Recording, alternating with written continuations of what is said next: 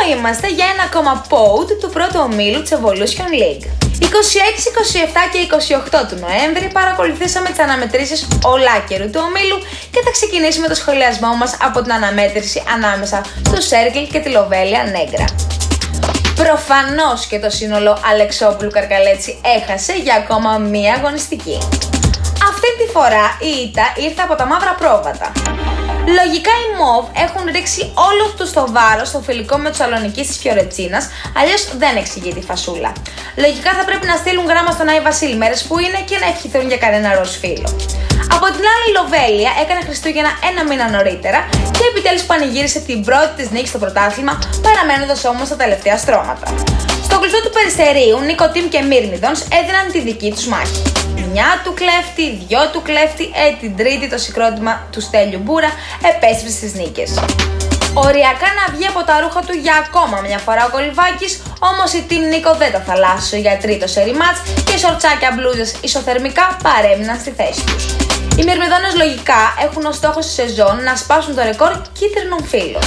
Πρόεδρε Πετρόπουλε, Πάρε την κατάσταση στα χέρια σου και ή τάξε πριν στην ομάδα μπασκετίτα πριμέρα ή δώσε κανένα μάξι. Ξεμείνε με απολύσεις, ενεργοποιήσου.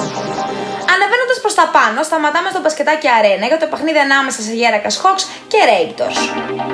Οι Καναδοί πετούσαν βότσαλα στη θάλασσα και με σχεδόν 40% στα τρίποντα πέτυχαν την τέταρτη νίκη τους απέναντι στα γεράκια. Ο Πικάσης και οι υπόλοιποι γερακιώτες δεν μπορούσαν να αποδώσουν ούτε σε άμυνα αλλά ούτε και σε επίθεση και υποχώρησαν στο 2-3 με το κοφαντικό 38-68. Οι Raptors βρίσκονται στην πρώτη τριάδα μετά την τελευταία τους επιτυχία και τα γεράκια παραμένουν μακριά από τους μπελάδες προς το παρόν, καταλαμβάνοντας την 8η θέση.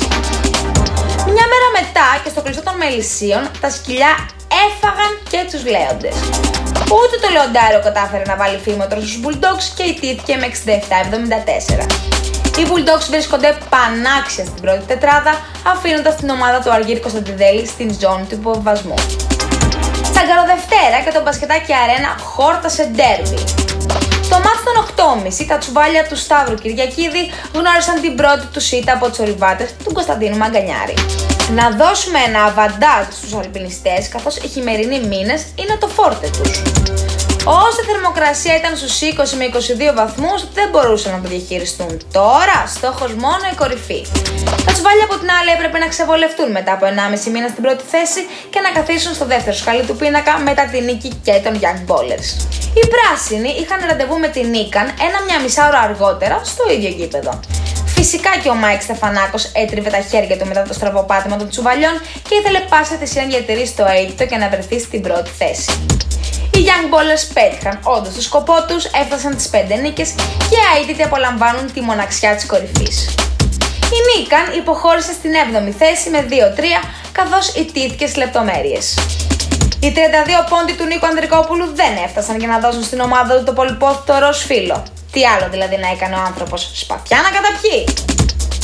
Αυτά από εμένα προς το παρόν, ραντεβού σε μια εβδομαδούλα, τα φιλιά μου.